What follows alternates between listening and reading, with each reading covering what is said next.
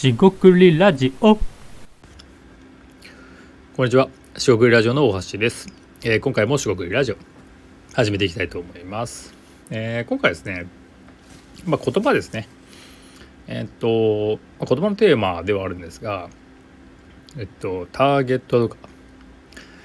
それをですね、お客さんとかにした方がいいみたいな、話がありまして、ちょっとこれはですね、僕も思うことがあったので、今後そうしていきたいかなと思って、ターゲットって言葉がダメではないんですが、普段使う言葉を変えていこうかなっていう話をしていきたいと思います。今回もどうぞよろしくお願いいたします。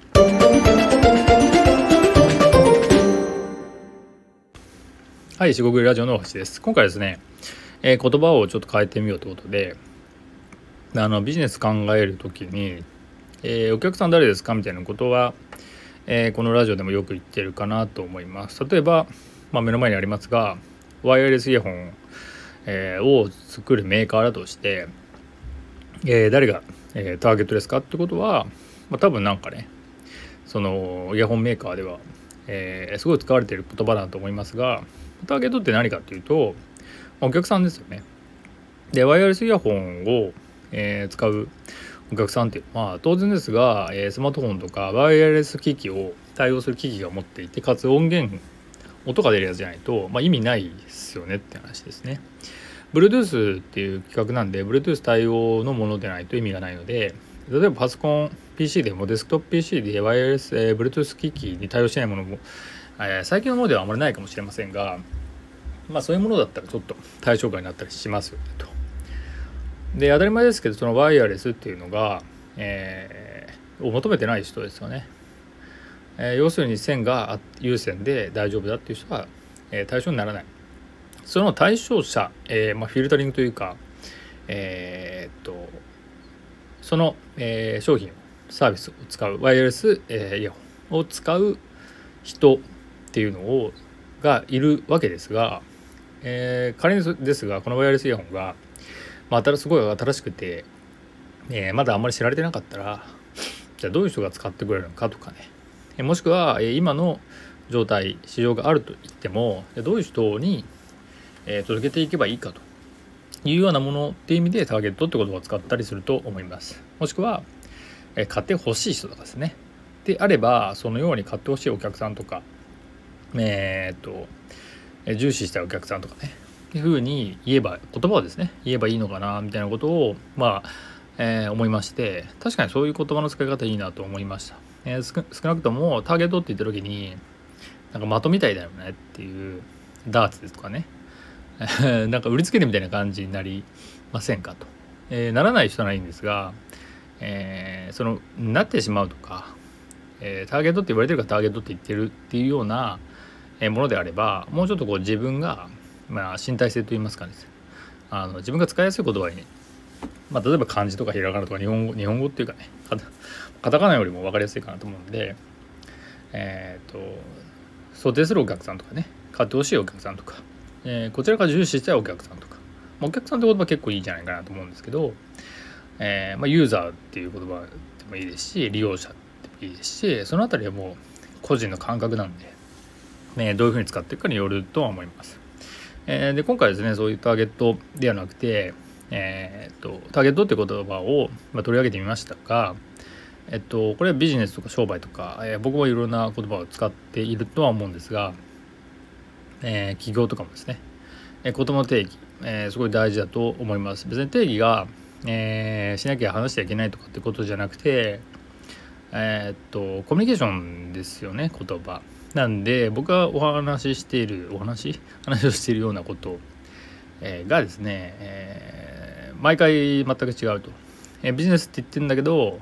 ボランティアが含まれてたり、ビジネスって言ってるんだけど、規模がすごい変わってたりして、そうするとですね、大手企業のビジネスの話をしているわけではないですが、それだとね、全く違うとかいうこともあるとは思いますが、そうじゃない共通することもあるので、定義しなきゃ喋っちゃいけないとかはないんですが、どの部分を伝えようとしてるかでずれていくと、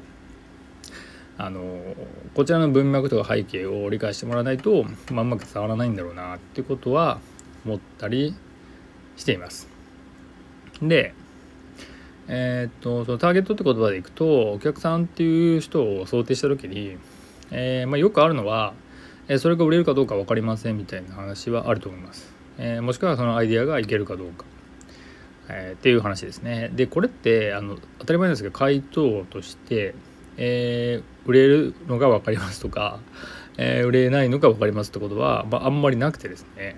やってみて、その自分が観測できる範囲とか、でそれこそ思考ですよね。考えるというのは頭だけで考えるではなくて、身体性って何度も言ってますが、手足を使って、肌で感じてどう思うのか、お客さんの立場に立って見ているのかとか、そんなことはずっと言われているかもしれませんし、考えている人はいるかもしれませんが、それを本当にできているかなんてことを考えてみてもいいのかなと、思いまして、でそういった時にですね、ちょっと話戻しますとじゃあやってみないとわからないみたいな話になってくるんですよね。で、当初想定していた、売りたいお客さん、例えばワイヤレスイヤホンを使ってほしいお客さんっていうのが、見えてなければ多分使ってくださいって言っても買われないし、いわゆる売れないし、興味を持ってもらうそのアイデアが生まれてこないんじゃないかなと思うんですよね。ばらまいてですね、買ってもらうとかないんで、それを使うと何が起きたりとか、それを使うと何が幸せになったりとか、それを使うと何かいいことがあるとか、もしくは不快が減るみたいなことが、ない限り、あとは、露出ですよね。知ってもらうっていうところがない限り、なかなかですね、物とかサービスって売れないですよね。っていうことを、起業というか自分でビジネスをやって、みんながうまくいっているとは思いませんし、みんながうまくいっていないわけでもないと思いますので、その苦労といいますか、体験ですよね。やったら考えたものがうまくいくっていうことを、うまくいくうまくいかないっていうことを、そもそもそれを、どちら成否を置いておいて、やったらすぐうまくいくっていうような、わけじゃないよねって話ですね。じゃないよねっていうことを知ってるだけでも僕は価値だと思ってますし、もちろんうまくいくっていう体験を持ってる人もそれも価値だと思います。で、どちらにせよ価値があるので、なんていうんですかね、うまくいくかどうかわからないっていうのは別に、考えなくてもいいっていう話じゃないですよね。なんでそのターゲットって言葉を取り上げましたけど、言葉でですね、お客さん、ですねの、解像度、どこまでお客さんのことを考えているか、もしくは考えてないかですね。そこまで考えなくてもいい、もしくは、そこまで考えたい、どういう方向に行くかですよね。垂直に深掘りするか、水平に広げてみていくか、それともですね、なんていうんですかね、もっと直感的に見ているところではいないんだけど、きっとこれは使ってもらえるみたいな直感があれば、それはですね、妄想とならないためには、それを大いに信じてですね、やっていくしかないのかなと思います。当然ですが、結果が出なければ周りの人はですね、結果出てないから容赦なくいろいろ言ってくると思うんですが、信じてるものがあれば、全然やるのはありかなと思います。このあたりですね、難しい話で、メンタルの話になるんで、信じて絶対やればうまくいくなんてことは僕は絶対言わないですが、少なくともですね、そういう考え方で、進めていくことで、行動に対して、助力といいますか、推進できるっていうのであれば大いに使うべきかなと思います。もちろんそれは正しいと言いますか、倫理的にですね、反社会的じゃないとか、倫理的に問題がないっていうね、前提においてですので、そのあたりは、くれぐれも、ご留意くださいということで、今回ですね、言葉の、話ということで、自分がですね使いやすい言葉、もしくはしっくりする言葉、これはどちらかというと身体的な感覚的な、話ですが、使ってみるといいんじゃないかという話となります。今回は以上となります。塩食いラジオ大橋でした。ここまでお聞きいただきましてありがとうございました。失礼いたします。